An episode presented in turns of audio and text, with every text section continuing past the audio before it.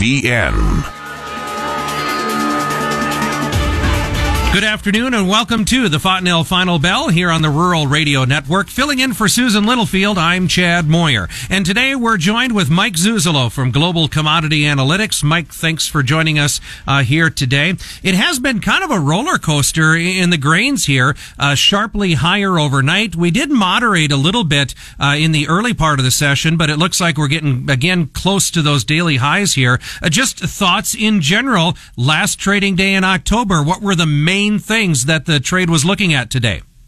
Well, I'm glad you brought up, Chad, the, the middle part of the day or the pre-lunch trade where the wheat actually sold off and made new daily lows um, because the trade is trading this almost one newswire up, update and newswire story at a time as far as Russia backing out of and suspending and probably terminating, if you ask me, um, the grain corridor uh, the, the trade, I think, and I think the Western mindset in general has been and continues to be that Russia is going to kind of roll over. They're going to give up. Um, they're they're going they are assuming that Russia will back down and concede uh, because uh, they're in such a, a dire need to come to grips with what losses they've had. Um, and this is even though they've shown really clearly the exact opposite almost at almost every turn. And I think this is where the trade we we go back and we think about October and the month of October so far. As you say, we're getting ready to close it out. We've got almost a dollar twenty-five swing in the price of hard red wheat. It wasn't two weeks ago that we were sitting at ten thirty-seven and a half, and we took out a dollar twenty-two plus of that uh, just as of last Friday. And I think that's real indicative of the trade not willing to step in and say we need risk premium because this war in Ukraine is not over. And I think the biggest key that the listener probably needs to understand, and I think the producers in, in our country, the ag producers in our country, understand this better than anybody because they're historians.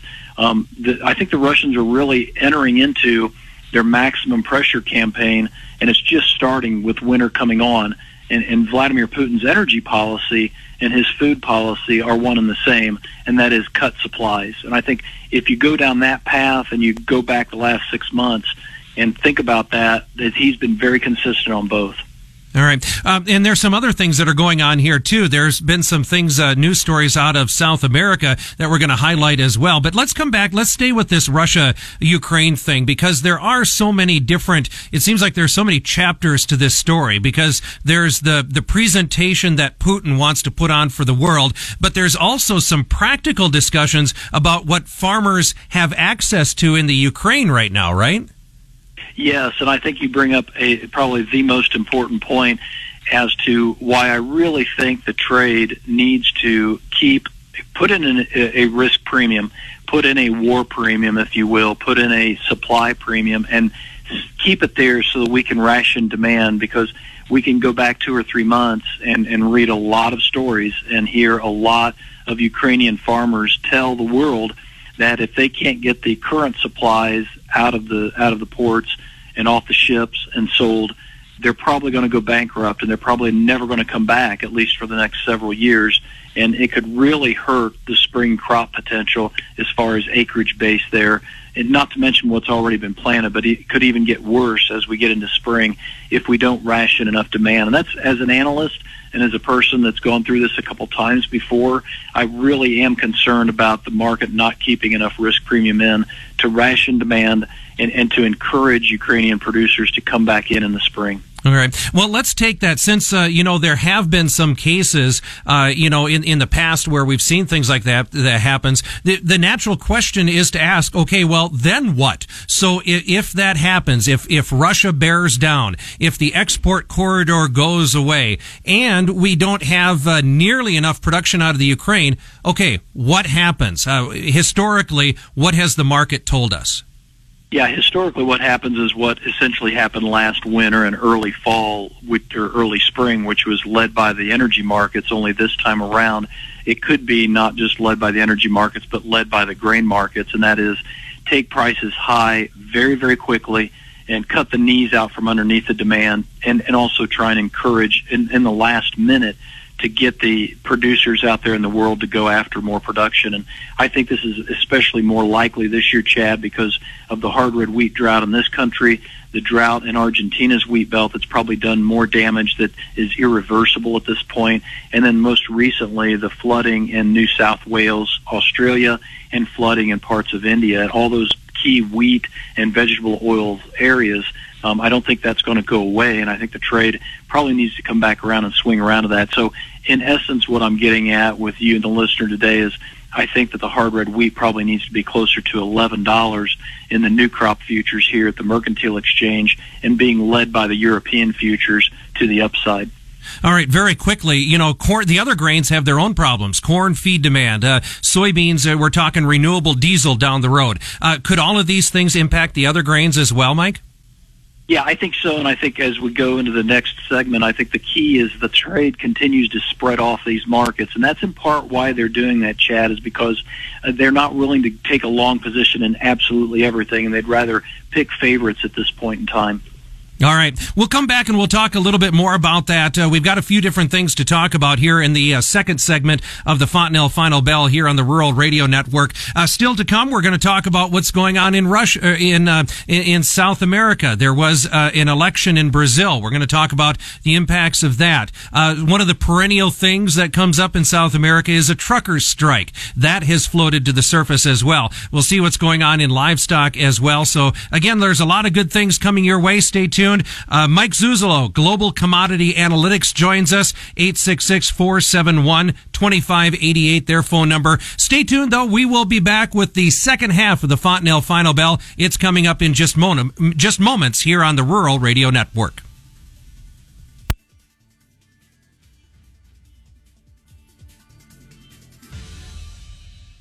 With 85 years of serving Nebraska farmers, Fontanelle Hybrids is still committed to helping you meet the challenges in every field. In farmer managed trials over the last three seasons, Fontanelle's 15 top yielding corn products had over a 9 bushel per acre yield advantage over Pioneer's commercially available leading volume corn products. That's a 75% win rate. No wonder Fontanelle is called the best kept secret in the Cornhusker state. Contact your local Fontanelle dealer to see what all the fuss is about. Read and follow pesticide label directions, grain marketing, and RVN. Welcome back to the Fontanelle Final Bell here on the Rural Radio Network. Chad Moyer with you once again with Mike Zuzolo from Global Commodity Analytics. Uh, Mike, let's uh, uh, chapter two on the grains today. Uh, a focus on what's going on in South America, and it's not necessarily with production at this point. There are some political things happening. Imagine that a political news story. Uh, tell me about this election in Brazil. What's got the trade's attention there? Well, it looks like uh, the, in Brazilians ter- Brazilia's terms, the, the leftist uh, uh, Lula has won the runoff election, and and that's really turned the currency markets more in favor of the Brazilian currency at this point, Chad. And you know, I say that and very tenderly because we have the Federal Reserve coming out Wednesday, and they're really the ones that kind of rock and move and create the trend in the currency markets. But for right now the way the market is looking at the win by Lula is, is that that's going to strengthen the Brazilian currency. Maybe it's going to be an issue where their inflation starts to get a little bit more uh, dramatic down there, but that's something certainly to watch because if their currency goes too much uh, sharply higher, that's going to make us a lot more competitive on the soybean front, especially if we can get some rains in the Mississippi River Valley. The other thing I think that this draws out is my understanding is with this win by Lula, uh, there's a, quite a bit of people in the trucking industry, 12 states, as a matter of fact, and in Brazil now saying that they supported Bolsonaro and they're ready to strike. And I think kind of what you're leading into and what I kind of read into tea leaves with what you were just saying is this is kind of a normal thing with Brazil. When you're not happy and you're a trade union or you're a business group, you tend to strike. That's kind of how they vote with their feet. Yeah. Uh, as far as the the currency play, uh, if if the uh, if the Brazilian currency would all of a sudden go up, you know that's one thing against the dollar. But how does that play against other currencies and therefore our ability to export grain? Yeah, I mean this is where Brazil is obviously one of the BRICS, and if their currency goes up in a in a large way. In a, in a trend like manner, it could drag some of the other major countries like India in China and even Russia and, and South Africa, the last of the BRICS, uh, they could drive them into more of an appreciation in their currency as well, and that could actually add more pressure to the U.S. dollar. So, from an agriculture standpoint and an export standpoint, it is a good thing if we would see the Brazilian currency appreciate. But you know, we need to realize that there are two different you know markets here. There's the currency market, and then there's the port of Paranagua price, and you know, it's not just made up of the currencies, although it does affect it. Yep. All right. Switching over to livestock, uh, let's talk about what happened there. A little bit uh, looks like some of the deferred strength in the hog futures, but uh, cattle. There was a story, especially on the front end of the live cattle. October went off the board today. You said that was an interesting play as that uh, contract expired today, huh? Yeah. The, the October fats we haven't settled them out yet, and with only 79 trades today well, we're down 360 points and went down to 146.77. And that's interesting because that's exactly where the high was last month. And that kind of gives you the fingerprint or the footprint of probably the fund trade. And I think there was probably some speculators, some funds that jumped out at the very end and, and because of those technicals matched up so well. But I think this is a bigger issue in terms of the narrative of, okay, now we've got an October fat cattle price.